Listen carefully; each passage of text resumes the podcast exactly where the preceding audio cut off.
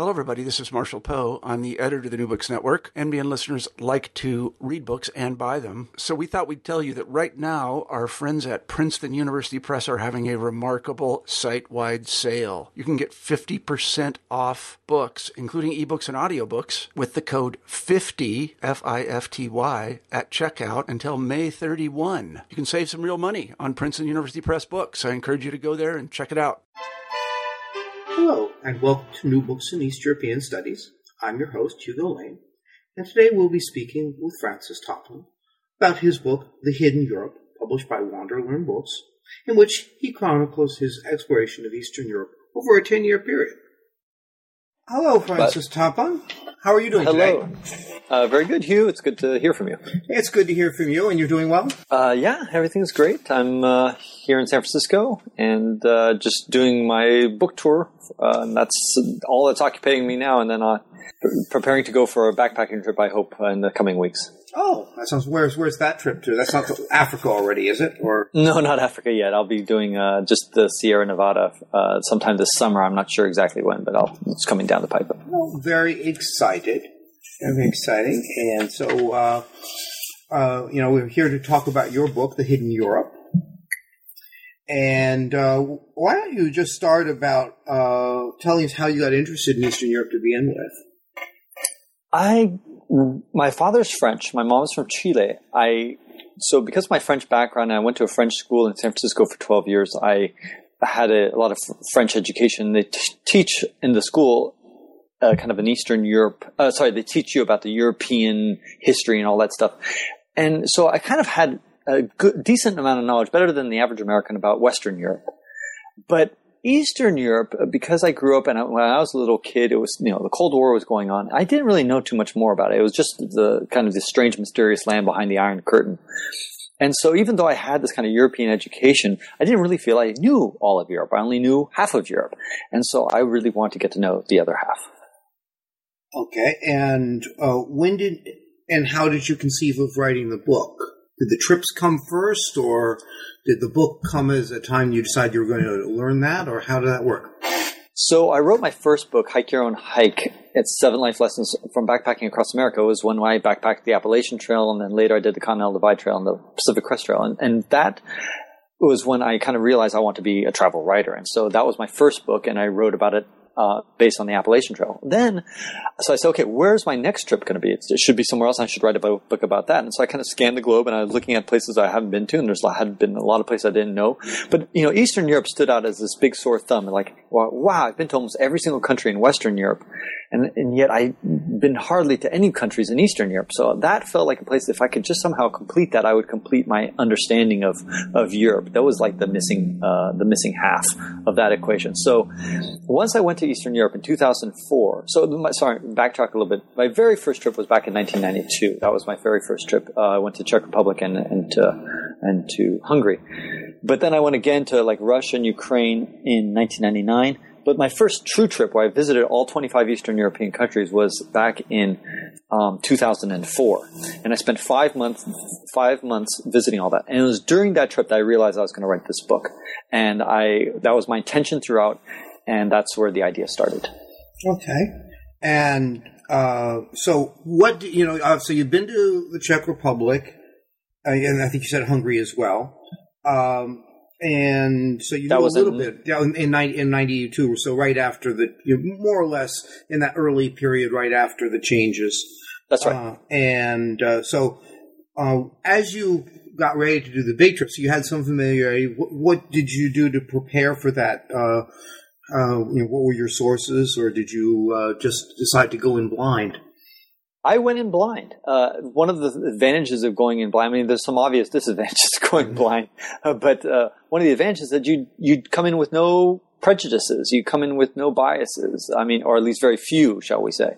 Um, and so, I didn't. Uh, I, I wanted that perspective, and and in some ways, it was it was fascinating. I'll give you a good example of when it kind of turned out to be interesting. You know, for example, when I went into Serbia, I had really no clue because during the whole Serbian uh, wars, sorry, not the Serbian wars, but the Yugoslav wars, I pretty much tuned out. The whole conflict was just way too complicated to my brain. I was just hearing all, you know, Bosnian Serbians, Bosnian Serb, and and ethnic cleansing. I had no clue. I heard Slobodan Milosevic. I didn't know if he was the good guy or the bad guy. You know, I just mm. it was just a complex thing at the time. I was uh, in college at the time, and I just kind of, uh, or I was just coming out of college. Anyway, I just wasn't into that whole conflict. I just didn't feel like following it. It just seemed too complicated.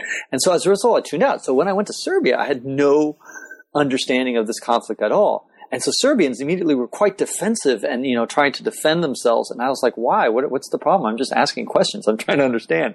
And I had no idea about that. So in some ways it's good, in some ways it's bad because I didn't come in there kind of with this bias against the Serbs as if they're the evil people. No, I had no clue uh, who is the good guys and the bad guys from the kind of the American eyes of, of the whole conflict.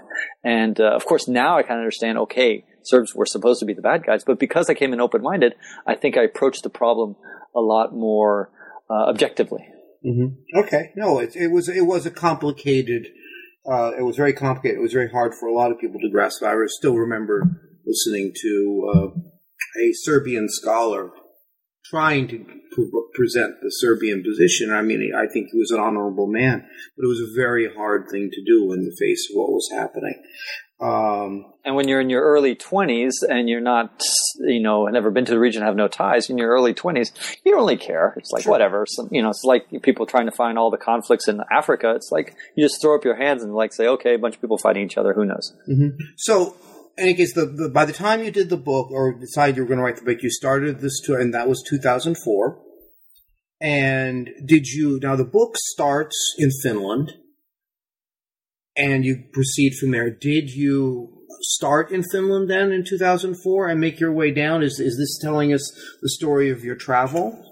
Yes, I, exactly right. I started. So the book follows more or less the path, roughly how I how I got around in 2004. Now I went back five years later. I actually four years later in 2005. Sorry, 2008. Sorry. And I spent three years in Eastern Europe visiting, revisiting all those 25 countries again. Mm-hmm. Um, and I want to get a second look at them. I want to, uh, and sometimes a third and a fourth look to all those countries. And but when I was writing the book, I wanted to roughly follow the path of my original journey in 2004, those first five months that I visited, and then and, and then, but what the book is not written in a chronological fashion, although it does follow roughly the path of 2004. Because what I do is I break it out into 25 chapters, 25 countries, mm-hmm. and so as a result, the I'm jumping back and forth in time. So, for example, when we go to Poland, I don't just talk about my 2004 visit but I also talk about the 2008 visit and, and onward, and the other times when I went 2009, etc. And so I bring back those the the future. But you're right, the general path of the book more or less mimics my 2004 trip. Okay, so why don't you talk about you know the start out, and you start in Finland, and uh, you know this you know which some people would call Eastern Europe. Others people would look at you and I mean, and it has, certainly shares some similarities uh, in terms of national awakening and stuff, but uh, generally it's not the first. Uh, when you say Eastern Europe, it's not the first country that comes to mind. You started there. What did you see, and how did that shape where you were going? Well, yeah, I went up all the way into the Arctic Circle, and just to that's kind of where the trip kind of begins. I'm up in the Karhunkierros Trail, which is way up uh, by Kuusamo, um, or north of Kuusamo, really. Um, and I went, went on a 50 kilometer backpacking trip there. And, or actually more, I think it was 80 something kilometers, a 50 mile trip, that's right. Um, and then I went south into and explored the rest and and, and Helsinki bound. But the, you're right. The, the, book spends not that much time in Finland because I, like you say, it's kind of in the periphery of Eastern Europe, and of course, most people don't even consider it part of Eastern Europe. And just to say briefly, so people who are listening to this are wondering why is Finland even there, I divide the book. Uh, I divide Eastern Europe kind of geographically, uh, mostly. And so I don't have an, I, I look at the world as, okay, let's imagine there's no Northern Europe, or let's imagine there's no Southern Europe or Southeastern Europe. Let's just imagine it's just an East West, just like you can take the United States and divide it East and West along the Mississippi.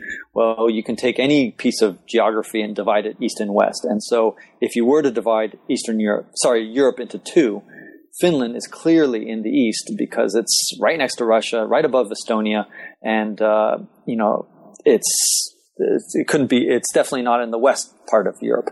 Um, so that's why Finland falls in it, and that's why Greece falls into Eastern Europe too. Even though a lot of people wouldn't consider Greece, and so then the question becomes: is where's that western border? Where's the the actual border of Eastern Europe? And I just decided to go with the Cold War. Uh, border that they, they chose, both for geographic reasons, because roughly it's in the middle, um, and also for historical reasons and, and the fact that communism uh, existed there. There's a common bond, and the fact that there's a lot of mystery regarding this this whole region. A lot of people don't know the difference between Slovenia and Slovakia, and yet everybody can talk about the differences between Italy and Ireland. Uh, you know, there's a lot more understanding of Western Europe than there is of Eastern Europe, I think, in general, across the world. Sure, of course. Um, now, uh, so you start in Finland. Now, did when you you move then, of course, to the first country and what we begin to talk of as Eastern Europe, uh, more conventionally, which would be Estonia. Uh, you seem to like that a lot, I think, and just generally the Balt- uh, the uh, Baltic states in general. Yeah, I mean the Baltic states. It's it's very. I think people there are very peaceful. They're um, as a result, they have. It was to me it was fascinating to see their traditions that they uh, kind of keep alive. Um, they have a group. I think I was impressed by how they love to preserve a lot of their food for the winter. They kind of keep that tradition alive, which was, you know, unexpected. They even celebrate some old pagan rituals, you know, like the solstice and the, you know, the winter solstice, the summer solstice, especially the longest day of the year. It's, it's as if those pagan uh, traditions still stay alive up in the far north um, that that was uh, fascinating to me, and it was also fascinating because, like a, a lot of Americans, you know, the Baltics. Uh, you just assume they're all speaking the same language, that they're roughly the same people, and of course that's completely false. You know, Estonia, Latvia, Lithuania, they have their three distinct languages and fairly distinct cultures, and and so to me it was just kind of interesting and, and fascinating to try to decode and, and, try to understand these the how they how they get along and and how do they uh, interact. So it was uh, it was uh, a place. I, I, lived in Tallinn for four months, and uh, it was a great uh, during the winter, in fact, and that was uh, a fun experience too. What uh, led you to spend that much time? I mean, you were doing you were had you planned to spend four months in Tallinn then originally? Well, when I originally met, so I met when I went from Finland to Estonia on my very first trip in 2004. I met a woman named Mayu Mayu Reisman, and Mayu uh, invited me. Long story short, uh, it's, it's all explained in the book, but basically, I stayed with her uh, for a couple of weeks uh, in Tallinn, and we stayed in contact over the years. And in fact, we dated, and we she eventually hiked the Pacific Crest Trail with me, which is a 2,700 mile, uh, about 4,200 kilometer trail on the west coast. It goes from Oregon, Washington, and California. Goes through all those states and she and I hiked that together. And so we were together. And so when I came out in 2008, we I stayed her, with her in Estonia for uh, for those uh, four months. And although um, you know the sad thing is that eventually we did break up, but um, that explains my deep connection with Estonia as well as the Baltic. And that uh, and I really did get to understand I think Estonian culture very uh, well. And I also got to see, I also made some good friends on the Russian side of Estonia. And so uh, Estonia is about 25% Russian, and you have uh, about 30% Russians in Latvia. And only 6% Russians in Lithuania. And so it was interesting to see, you know, the lingering influence of Russia, which has been inf- its its influence in the Baltic has waxed and waned over the centuries, and uh, nowadays it's it's kind of slightly waning. Uh, obviously, from the Soviet days, it's kind of uh, retreating slightly its influence, but it's still certainly there. It's quite it's quite important. Mm. Oh yeah, no, it's it's not going to go away. Uh, happens when you live next door to somebody. And actually, while we're on that uh, point of living next door, I mean, I, one of the themes that I see in your book uh, consistently, uh, and it's one that you know East European specialists don't talk a lot. I think we're we're well aware of it, but we don't spend a lot of time thinking about it because we're so used to it. This sort of background noise. But you were very concerned about the degree to which the Baltic member uh, don't you know member people from the various Baltic states don't really know their neighbors very well. Uh, you know, not even you know, not just the Russian side, which they do feel like they know, and if they're if they're uh, Estonians or uh, Latvians, they have great uh, animosity. But but you say even you know between Latvia and Lithuania, which are at least nominally part of the same linguistic group. Absolutely right. It's a good observation. I mean, when I wrote this, when I was starting to write this book, or at least right when I con- when I conceived of it, I kind of imagined uh, that I was going to be writing this for ignorant Americans, which of course is you know kind of a redundancy. You know, Americans don't know anything about Eastern Europe, and so then I traveled to Western Europe shortly after Eastern Europe. I took a brief trip uh, around there for a few months. I traveled through Western Europe and I was talking to people about Eastern Europe. I realized Western Europeans don't know much about Eastern Europe. And finally, when I really stopped and thought about it and talked to more Eastern Europeans, I realized Eastern Europeans don't know anything about Eastern Europe. In other words, if you try to find somebody from Bulgaria who's heard about Kaliningrad, most Bulgarians say, I've never heard of Kaliningrad. If you ask a Macedonian, where's Latvia? they're like, uh, I'm not sure. It's somewhere up there in the north. And uh, Slovaks ask them about Moldova. Mm-hmm. Slovaks don't know much about Moldova. And so I just realized that, you know, this is uh, a region that is uh, that a lot of people don't know. And what I found most fascinating, for example, is that they sometimes didn't even know their neighbors well well enough, and that they had a lot of um, what I call Baltic blindness in the Baltic. There was there's Baltic blindness that, that the Estonians, Latvians, and Lithuanians don't know all that much about each other. They're more likely to have traveled to Thailand than to have traveled to some of their neighboring states. And let's say Romania and Bulgaria, here they're split basically by the Danube River, and they had just one bridge between them uh, for the until recently. Um, so there's one bridge that Stalin forced them to build, the the kind of like the what they called the Friendship Bridge, that goes by uh, Ruse. Um, that's it, and. Uh, the Romans built a bridge way back when between over the Danube, right around where Bulgaria and Romania are. That bridge got destroyed and never got rebuilt. So it's not a technological feat to, to cross the Danube. And yet the Romanians and the Bulgarians for centuries had no bridges. Only after World War II that they built their first bridge. And it was only until just last year that they finally, actually this year, 2012, where they're finally building the second bridge between um, their countries. And so it's and yet it's a huge long border and and yet uh, very little interaction between Bulgarians and, and Romanians. So I just found that uh, fascinating, and I just uh, was curious to kind of explore that whole topic. Okay. Now, so that's one theme that I saw. Uh, what were some? I mean, to you, uh, what were some of the other themes that uh, stand out for you in writing the book? Well, I think that one of the consistent themes that I try to press on is what can we learn from Eastern Europeans? So that's the subtitle of the book. You know, title is the hidden Europe, but the subtitle is what can Eastern Europeans teach us? And so one of the themes I'm constantly exploring is what do Eastern Europeans do that are better than the average Americans or, or, other people in the world? What what do they excel at? And what and so at the end of every chapter, again, there's 25 chapters. At the end of every chapter, I do a, a simple summary of a few things that I think were noteworthy and I wanted to kind of highlight. So that's, uh, I guess, another key theme of the book. Mm-hmm. I think I, I, I'm impressed with your, you, you, you stick with that all the way through. Uh, and it's particularly hard when you're dealing with a place like Belarus. Uh, and you know, but you do you find things, and I think sucking it up, as you say, uh, is one of the things. Uh, given the amount of tragedy that they experienced during World War uh, too, uh, is uh, is certainly a lesson uh, for those who've been more fortunate.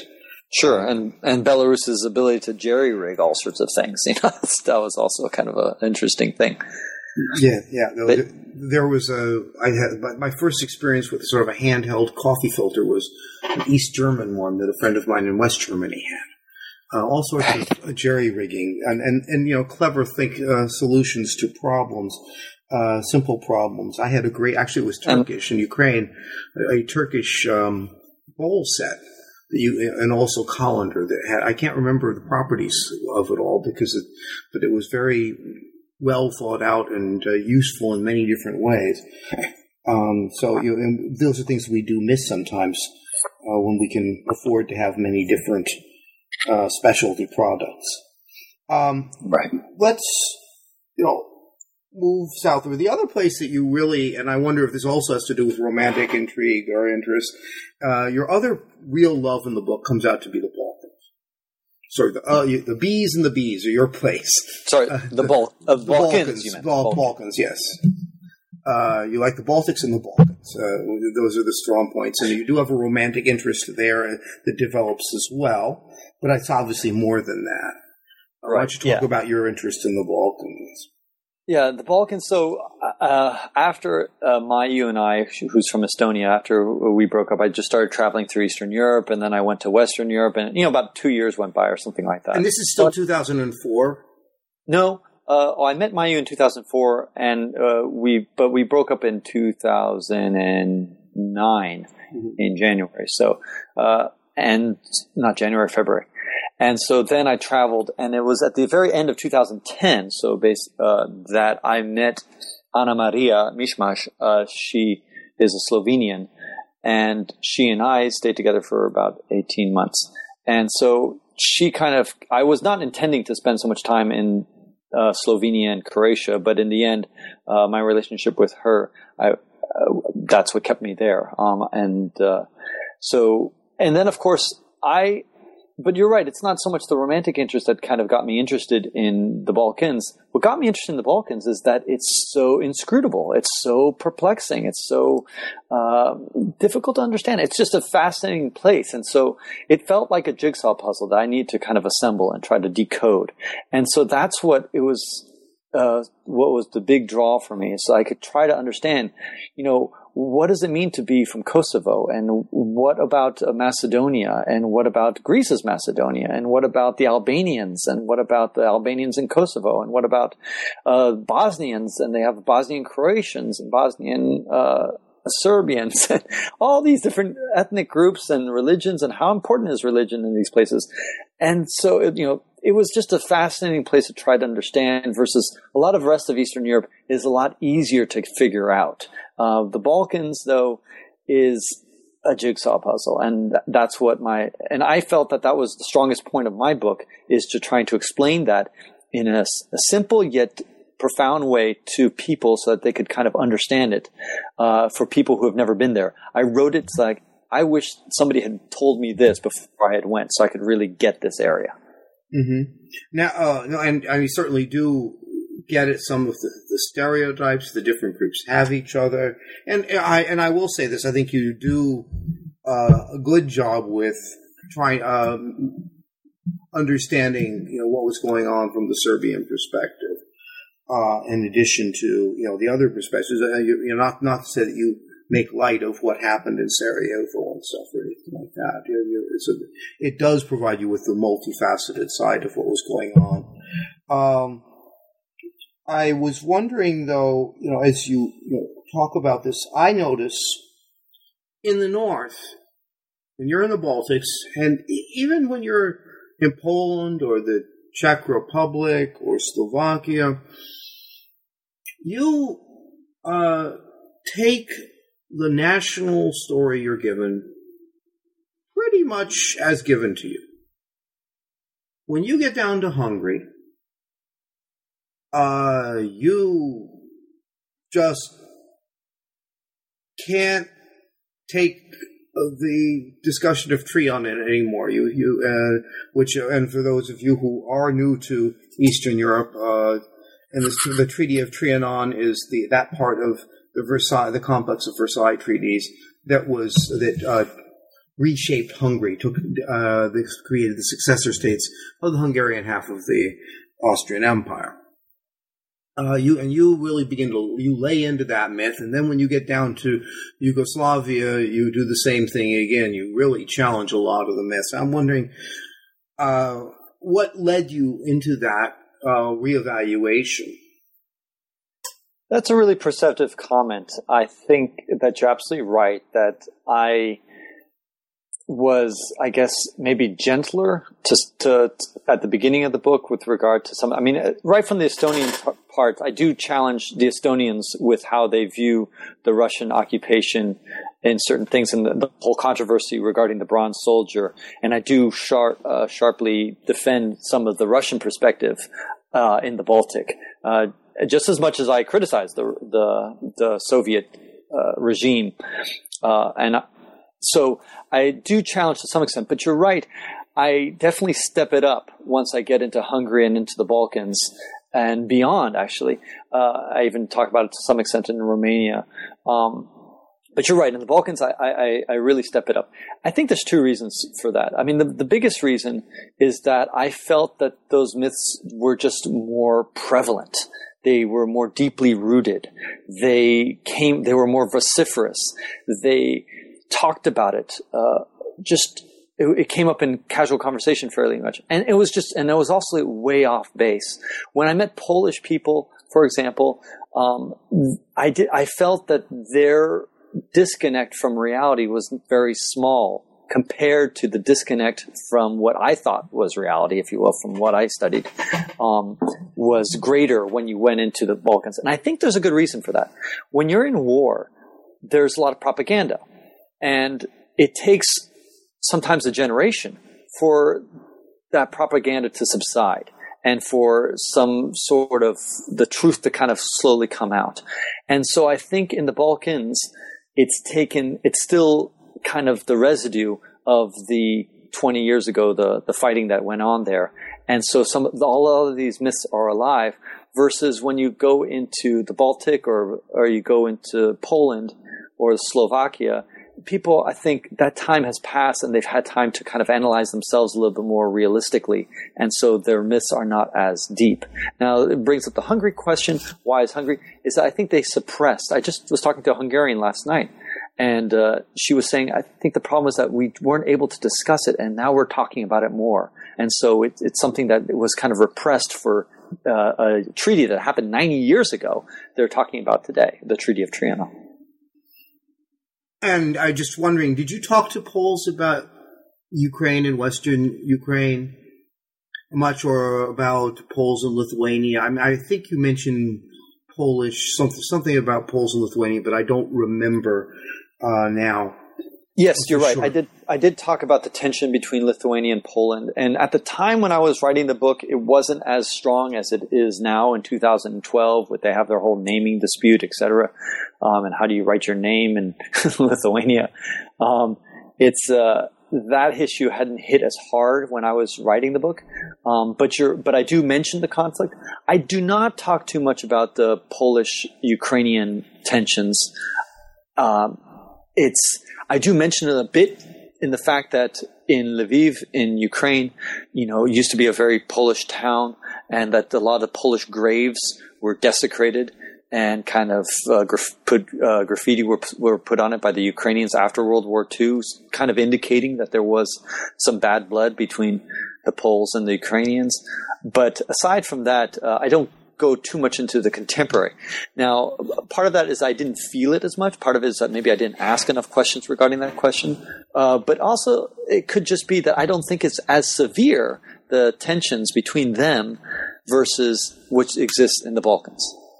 Well, I, the reason I ask is that on one level, and if you've read uh, Tim Snyder's book, The Reconstruction of Nations, uh, one of the you know his story is about is uh, the reconciliation that took place uh, at the state level, uh, and that can continued on uh, past the, when he was writing that book to the establishment of the new the renovation of the Polish. Um, um, memorial to the uh, to the Polish-Ukrainian conflict uh, in 1918 over the primarily over the city of, uh, the Poles called Lvov, Ukrainians called Lviv, and yet at the same time, um, you know, when I was in Krakow in 2000, uh, there in graffiti was in, written in Polish was Lvov is always a Polish city.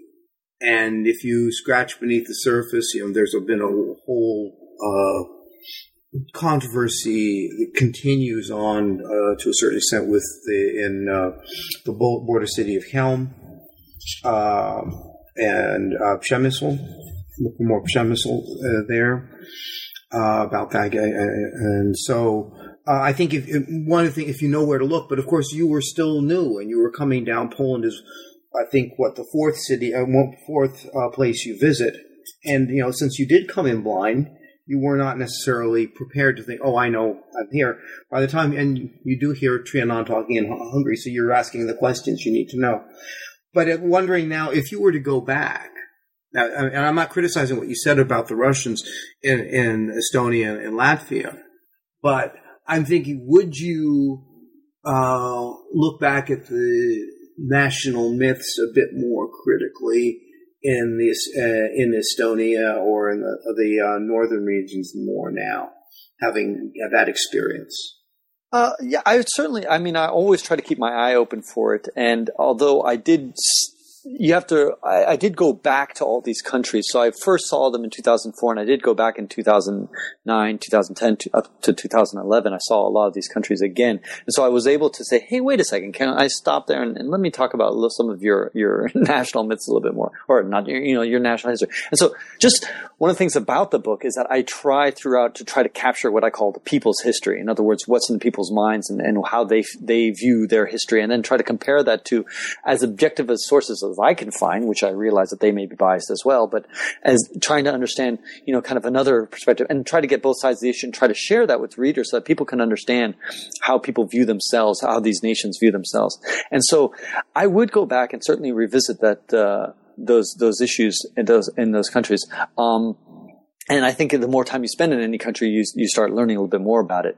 Um, so yeah, it, it certainly would be it would, would be fun uh, to to spend more time in the Baltic and, and get a little bit more deeper with regard to those issues. What about also? I mean, also sort of central this classic Central Europe. I say Habsburg Central sure. Europe. I mean, yeah. you, know, you also you know, what is? I mean, you definitely notice that. I mean, I you you call, you know, the, the, talk about the Polish character of Lemberg, I would say it's as much an Austrian character as it is, you know, they say a broader Habsburg, not n- narrowly defined German. Uh, you know, the, yes, the center of the, the, old center of the city is Polish pre uh, pre 1772, but you know, much of the city, and including the opera house, you know, right there in the center is, you know, that could have been plunked down pretty much in any Habsburg city, or may arguably any European city uh, in the late 19th century, um, and it you know happened to be in uh, in Lviv. Although if you go inside, you would notice uh, certain things that are definitely references to the local area. But uh, moving down back, you know, into the Balkans again, um, you know, you did include Greece, and I like that um, we do all too often forget about uh, the fact that, however, uh, we look back and Greece is the cradle of democratic civilization as we understand it. Um, it is very. It's a, its story is as much an East European story as anybody else's in many ways. I mean, even there. I, I don't know if you're aware of this, but the uh, I believe the Greek national anthem is something "We will be slaves no more." Isn't that far off of uh, the Polish line? Uh, Polish is not has not yet perished, or the Ukrainian one. Ukraine is uh, is not yet dead. Right uh, you know, same kind of sympathies, uh, in sense of a bit more vic- victorious in the Greek Greek sense. Um, but uh, you know, talk about the experience in Greece and the and, and your react and that Macedonia issue from your perspective. And you did uh, that is one of the uh, lingering questions, as you say in the book. Yeah, I mean it, that whole issue of like like you say that Greece has this kind of you know they they were not, were not slaves any longer. I mean they were basically occupied or under some sort of empire of some sort for uh, for a long, for a long time. Greece, of course, we think of ancient Greece, but for basically 90% of the last 2,000 years, they weren't even on the, the map. It was either the Byzantine Empire or they, they were either under the Turkish uh, or the Ottoman Empire. Um, they didn't become an independent country until uh, 18, 1829. And so that was the the first time that they kind of got their independence back again. And so uh, their the influence that uh, Eastern Europeans, uh, other you know, the surrounding, especially the Turkish uh, people, have had on Greece is, is, is pretty significant. And and we sometimes forget that after the Cold War, uh, sorry, right at the end of World War II, you know, there's a lot of communists in Greece who were who were getting somewhat support by Stalin, uh, and they Stalin was kind of wanting it to be in the Eastern Bloc, and it was only after some negotiations with the Western powers that Stalin kind of relented and say, "Fine, you guys can have it." And I'm going to tell my communist supporters to kind of back off, and, and eventually it fell into uh, NATO. But it was pretty close. I mean, it could have easily fallen into the communist bloc, and uh, that it would have been quite different, uh, quite different history had that happened. Yeah, no, it, it would have been. Of course, you know, the, it did ultimately fall back to the percentage agreement, uh, the, the, famous Churchill agreement that was made at uh, uh, at uh, Yalta, which takes us back. I want you know from Greece going up, the final part of your trip, you know, is Bulgaria. Well, you actually you touch into Turkey, which is kind of interesting. Uh, many people would not consider Turkey again part of Eastern Europe, although uh, geographically its most western part is in Europe, as classically defined. Right. And you also have the fact that Istanbul, being one of the third uh, biggest countries in the biggest cities in the world, with a population of 13 million, most about 70 percent of that 13 million people live on the western, i.e., the European side of Istanbul. So that's you know almost 10 million Turks living in basically Europe, uh, the Turkish part of Europe.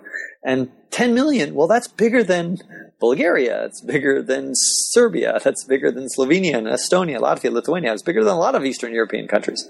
And uh, yet that's just a little tiny piece of, of Turkey.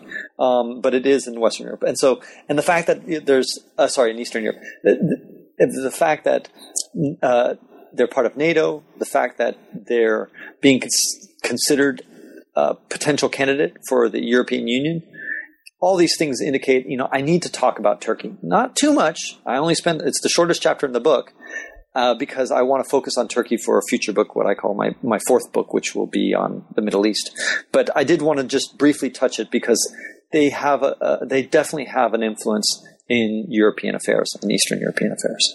Mm-hmm. Oh yeah, as I mentioned before, the um, this plastic uh, colander and um, and uh, bowl set that I was so proud of. You know, that was traded. You know, I bought that in Lviv, but it was Turkish, as well as many plastic products and many of the jeans and stuff that were sold at that time were also coming from Turkey. Um, you know, as we you know, mentioned this, and I found that fascinating. That was not a fact that I knew about the bridge, the, the lack of bridges between Romania and uh, Bulgaria, and you would have thought that the you know if if the uh, Ottoman Empire can spend as much time building bridges in uh, in what we now call Bosnia, uh, Bosnia and Herzegovina and such, why they wouldn't be building bridges against uh, along the Danube is a bit striking. I mean, you're talking about the Ottomans? Yeah. I, mean, I think my guess is that maybe the Ottoman penetration was never as deep and profound as, let's say, it was in the Balkans. And so, I mean, I, I realize the Balkan border for some people it's the Danube River, but I think it, that was probably just the edge of their empire, and so they just never were there long enough to, to invest in it. But it raises a good question, like why didn't all the other, you know, the uh, for quite a long time? I mean, Bulgaria yeah. is a, was. I mean, Bulgaria is definitely part of the Balkans. Uh, and it's uh, you know, but they and they had cons- cons- considerable control over uh, Romania, although a lot of that time with you know, sort of vassal local leaders. Um, That's a good question. I mean, the Romans built the Trajan Bridge in 105 AD. mm-hmm. so, and then for the next 1900 years, there was no, you know, no, you know, bridges that were built between the Romania and Bulgaria. It's just incredible. I mean, and yet it's not a technical, like I was mentioning before, it's not a technical issue. Uh, Novi Sad uh, in Serbia has three bridges across the Danube. Budapest has nine bridges across the Danube. Vienna, just the town of Vienna, has 21 bridges. And yet, in the last 19 centuries, Romania and Bulgaria, despite this shared border that's going for hundreds of kilometers, have just one bridge between them. it's incredible. Yeah, and of course, I suspect the Black Sea has something to do with that. Uh, uh, in that, uh, there's a way around it, if you will. Well, yeah, that you know, Bulgarians or you know, Tur- Turkish um, uh, or Ottoman officials wanting to um, get to Romania or such, we're going to take a boat and just get off. They weren't going to march through Bulgaria, the mountains of Bulgaria, to get up to Romania. Uh, that I mean, I think that plays a role as well. Uh, but I think it's a fascinating question, uh, and uh, and I'm sure that you know if we got out my Stoianovich or something and uh, read that a bit more cl- cl- carefully, we'd probably have a better clue of it. But um, I was, you know, moving up. You move the last part of the book. Of course, you dealt with Belarus early on in the book. You come back into sort of move back into East Slav territory. Uh, you talk about Moldova as well, uh, and it's sort of. You didn't hear a lot about, as I understood it, you didn't hear a lot of people saying they wanted to be part of Romania. Yeah, um, it's that that was fascinating to me because the the cultural and linguistic difference between Moldovans and Romanians is relatively small. They have, you know, this a few years ago, I think it was in uh, 2003, they had a Moldovan Romanian dictionary, which of course is, is, almost as silly as having a, a New York Connecticut dictionary or something like that. It's just they're basically so similar the two languages that why would you do that? Um, but and yet in a survey, I think it was in uh, 2009, uh, the almost half of Moldovans thought that the Romanian and Moldovan identities were either different or entirely different. Only one in four thought that they were the same or very similar. So that's how they felt in just 2009. So there's definitely, uh, I was kind of surprised that Moldovans didn't kind of have this desire to reunite. But I guess you can see the same thing in Slovakia. Uh, the Slovaks don't seem to have a huge desire to get together with uh, the Czech Republic uh, because they feel, you know, we're different enough. But, you know, from an outside observer, you kind of look at these two cultures and they're, you know, you guys are similar enough that you could kind of reunite and, and, and you guys should probably be able to get along. There's certainly countries that have more disparate ethnic groups that do get along and, and do work uh, together in the same country. And you guys are, are a lot closer together than other countries. And yet, uh, there's no, they want to keep their independence. They want to stay independent. That's the way it goes. It was, yeah, it was, it made a lot of sense around 19, in the late 80s during the Glasnost period because I mean, which were you, which would you prefer, Gorbachev or Ceausescu?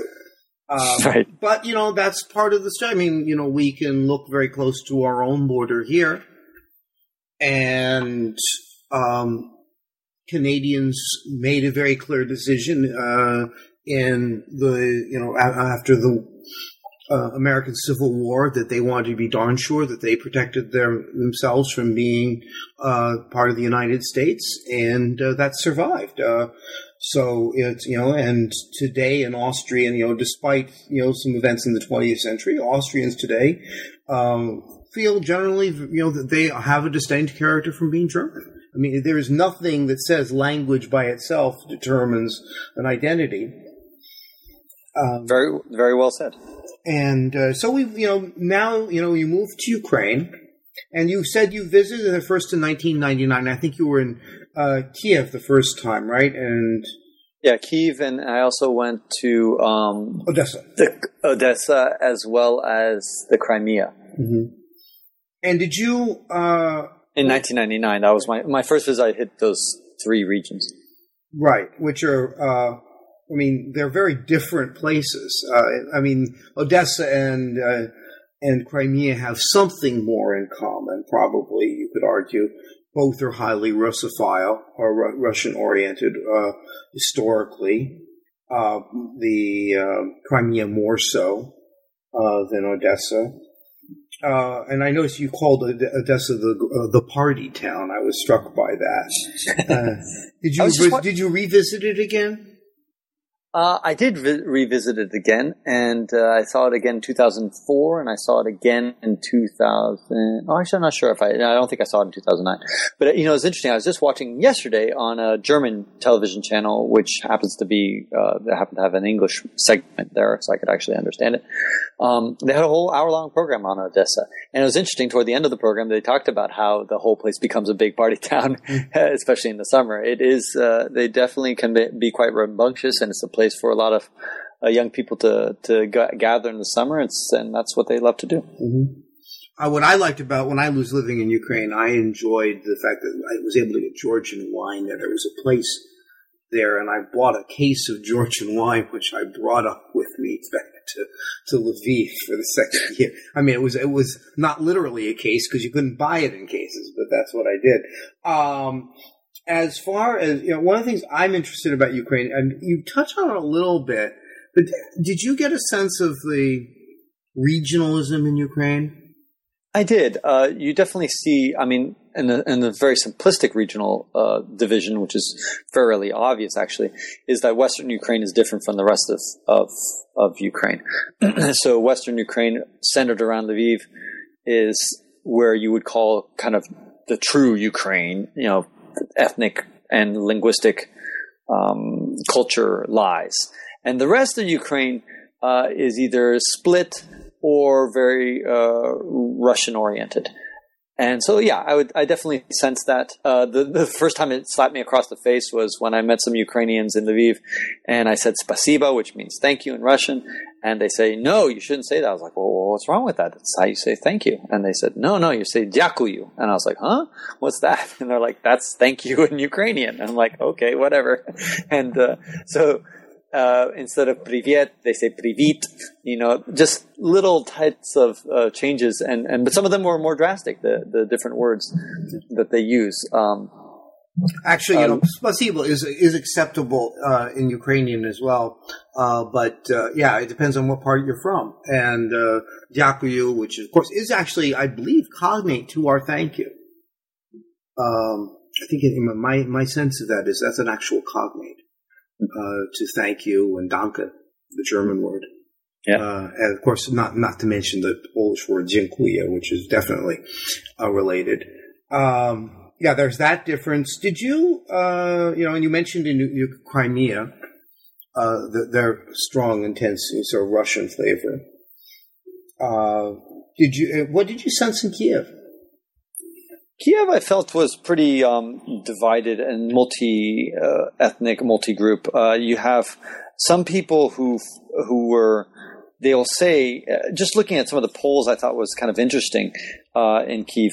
Uh, you have a, a lot of people who say, you know, we are Ukrainian, but if you uh, and I and I agree with what you said earlier, you know, linguistics is not everything in determining uh, your ethnic uh, thing, but it was still uh, interesting to see that a lot of people in uh, Kiev just speak Russian. I mean, that is that is the kind of default language that you use uh, in everyday work life and in the streets and that kind of stuff. And you know, some people, I think they took a survey. It was in 2009, and 75% of the Kiev population said that Ukrainian was their native language. Uh, but when they asked, well, what do you use in everyday life? Half of them said mostly Russian, and uh, and only about 20% said mostly or exclusively ex- Ukrainian. So Ukrainian uh, language is definitely you know, in the back burner in Kiev, uh, according to this 2003 uh, survey. And it seemed that way on the streets too. I felt like I, I was hearing more Russian. Not that I'm uh, fluent in either one of these languages, but it, it, it seemed that the Russian language was more dominant.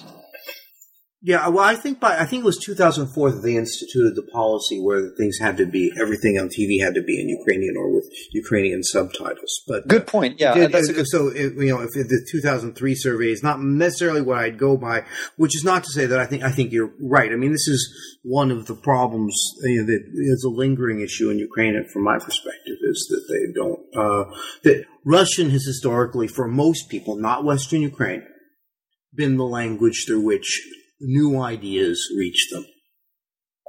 And so it has a built-in advantage. Uh, you know, in, in, Western Ukraine, the story is somewhat different. Um, but, uh, you know, there, and, and that, that shapes things. I mean, it, it is, uh, if you're, if you're used to associating Ukrainian with peasants, ignorant peasants, who don't know anything and you're off to the university, you want to show you're progressive, you learn Russian and you use Russian and there you go. Uh, although, of course, at this point, Ukrainian is used in the universities. Um, now, uh, let's finish up uh, the tour with Russia and your impressions of Russia before we talk a little uh, bit uh, in conclusion. Russia, I mean, is the biggest country on the planet by far, and uh, the, I think what a lot of you know Americans sometimes have dismissed Russia nowadays, and, and even uh, in the UK, uh, I've read you know some analysts who kind of put it like it's over that the empire's done, and that's hard for I think Russians to take. Uh, part of it is is is there's a little bit of truth to that. You know, if you look at the GDP, a percentage GDP, its influence on the world economy is not as big as before. But it's very. But on the other hand, we shouldn't dismiss it at all. I mean, it is not just the biggest country in the world, but it has a, a huge uh, energy reserves, and and it still geopolitically uh, spans uh, quite a big piece. And so, uh, I think I sensed a, a certain sense of, of of pride that still exists in in Russia that's kind of surged uh, after Putin took over in roughly the year 2000. That now the feelings of Putin have kind of waxed and waned recently, but in general, uh, when you compare it to the time of Yeltsin in the 1990s, I think certainly the the pride and the confidence of Russia is overall back. And I, although I do sense that most of it is tied to the price of oil and gas. Uh, the price of oil and gas are doing well, then Russia's doing well. Otherwise, it's uh, it's doing poorly. It's still pretty much a one-trick pony economy, and they are struggling to try to f- diversify. Uh, but uh, that's a long and slow process. Okay. Uh, now I want to talk a bit about you know you. I know you started. You said you went in as kind of blank slate to learn. Along the way, though, it's very clear you've read certain books. Uh, I'm pretty sure uh, you. Men- I'm pretty sure you mentioned Todorova's book on the Balkan, on the imagining the Balkans. Uh, you definitely mentioned Stephen Kotkin's book, uh, which you're, so you're sort of to, alluding to as well uh, just now, and as much as Kotkin's big point uh, in his book about the um, Armageddon Averted, I think it's the Armageddon Averted book, is that uh, uh, that it was the oil prices uh, that was propping up the Soviet Union, what ultimately caused them to collapse, uh, the state to collapse in the in the eighties. Um, what other? You know, once you started the process of writing, you knew you were going to write the book. You'd done your field work, as it were what did you, you know, where did you go for information? You, you mentioned, uh, we are talking, you know, objective, you know, at least reasonably objective sources. Uh, how did you seek them out? That's a good question. I mean, I, uh, I was luckily friends with a Slovenian. Uh, his name is Nates, and he is, spoke excellent, perfect English, like a lot of uh, uh, a lot of Slovenians speak excellent English, and he reads a lot of uh, English books, and so he had a collection. And another friend of mine, Tamara, in Slovenia also had a huge collection of, of books. So it was interesting uh, that these Slovenians had these uh, great, uh, a, a, large amount of books, and I also got to meet some uh, Slovenian scholars who had you know written books in, Slovenian. But I had Nate's help me with the translation, so I could get all sorts of statistics about Yugoslavia. You know, one of the historians uh, there. So. Um, I started uh, reading. To me, I spent, I would say, most of my academic quote unquote research on this on this book focused on the Balkans, and the reason for that is I felt that was a place where I was getting the most amount of conflicting information. Uh, there was no other part of Eastern Europe where I would talk to one person and get one fact and then talk to another person and say the exact opposite. And that happened time and time again, uh, where I was just completely confused. I didn't know who to believe, what to believe. And so I felt that I needed to spend most of my time researching uh, things on uh, and, and, reading as many books as I could about uh, Yugoslavia and the whole Balkans. And so that's that's where I focus my energy. And oh, I would say one more thing. I'd also mention about the the Treaty of Trianon. So I want to try to understand academic because I heard kind of like the guy on the street how they see the Treaty of Trianon, but I want to see how Hungarians defended the Treaty of Trianon. So I would read some books written by Hungarians about it, but also try to read other books as well to see both sides of the fence. And of course, you know, there's Wikipedia, which offers uh, some good links to other sources, and and you can kind of follow the wiki links uh, for for even more information if you feel like it. What books in particular do you think shaped your thinking as you you know as you were reviewing things? Any particular books that stand out? You know, I uh, Malcolm's book on the Noel Malcolm's book on Kosovo stand out, even though I felt it was slight, slightly biased against the Serbs. Um, if if you, if a Serbian was listening to this, they would say completely biased against the Serbs. Um, but uh, I thought it was I, it stood out for me because it was really interesting how he approached the whole problem. Again, I don't agree with all of his conclusions, and I and uh, and I kind of argue against, but to me it was good. John Lampe, who writes Yugoslavia as History, Twice There Was a Country, he wrote that book. I thought that that was a, an, a pretty objective overview of of everything. Um, uh, Laura Silber and Alan Little's book called Yugoslavia: Death of the Nation, which, by the way, you can see for free the whole uh, PBS series on. If you go to um, video.google.com and you type in the Death of a Nation or Yugoslavia Death of a Nation, you'll see the whole series for free, and it's uh, several hours, um, but you can watch it on uh, on your computer for free, and it's based on the book. Again, I thought that that was a a, a pretty decent analysis, although again, kind of anti-Serbs. I found that in general, a lot of the Western books were had just either slight or sometimes very big Serbian bias against you know against the Serbians and uh, I, I, felt that I detected that, and it just didn't seem. So I would try to read Serbian perspective. I would read their their their famous memorandum, which was written, which was kind of like the Serbian perspective of this whole issue, and I felt that oh, was completely on the other side of the fence. There was bias on their side, so I tried as much as I could to try to kind of uh, balance these two. Okay. Well, it has been a pleasure chatting with you today, Francis, and. Uh, what is your, I mean, I mentioned at the beginning of a trip to Africa, and as I understand it from the back of this book, uh, that uh, your next planned travel book is going to focus on Africa. That's right. Yeah. And, so, go ahead. Yeah, and so yeah, tell us a bit about that project. If you, if yeah. So in 2000, at the very beginning of 2013, I plan to embark on a three-year trip to every single country in Africa, 54 countries in Africa. So Eastern Europe, I spent three over three years in 25 countries. So now I'm going to spend over three years in 54 countries. So I'm going to obviously have to pick up a pace, and you can fit Eastern Europe into Africa at least five, you know, five if not ten times. So it's a much bigger region to cover. So I'm going to have to go at a faster pace, which is unfortunate. But on the other hand, I kind of want to see the rest of the world too. So I don't want to spend 30 years in Africa.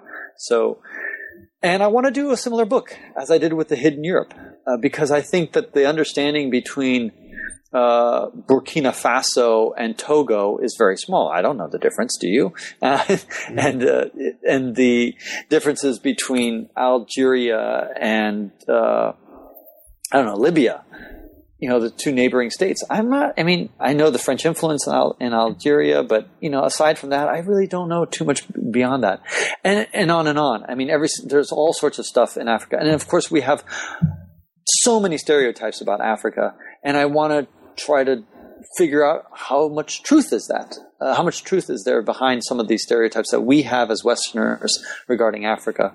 And of course, the stereotypes that exist between themselves. And to understand the people as best as I can, understand the language and understand the food, the history, the culture, and do the same uh, basic analysis for the African continent. So that's my next project, and I hope to write that book probably in 2016, maybe 2017. Who knows? You know, everything takes longer than you think.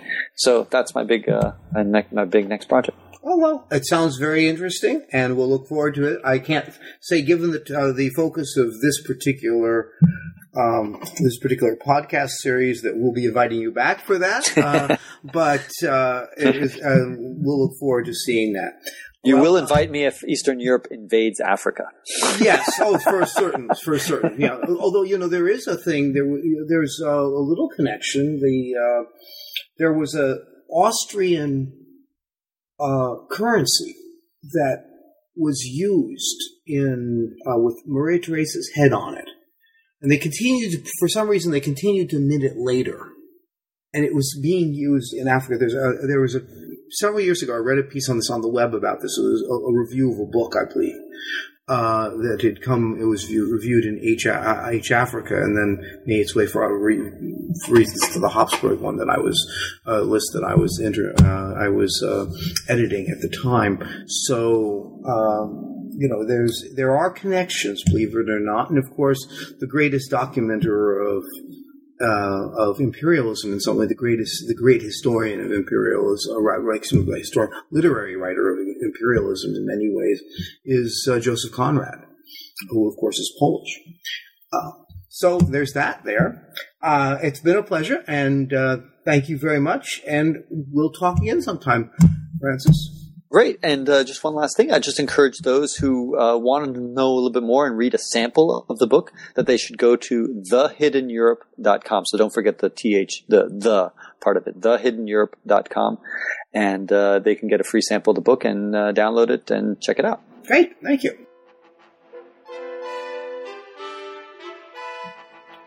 You've been listening to New Books in East European Studies.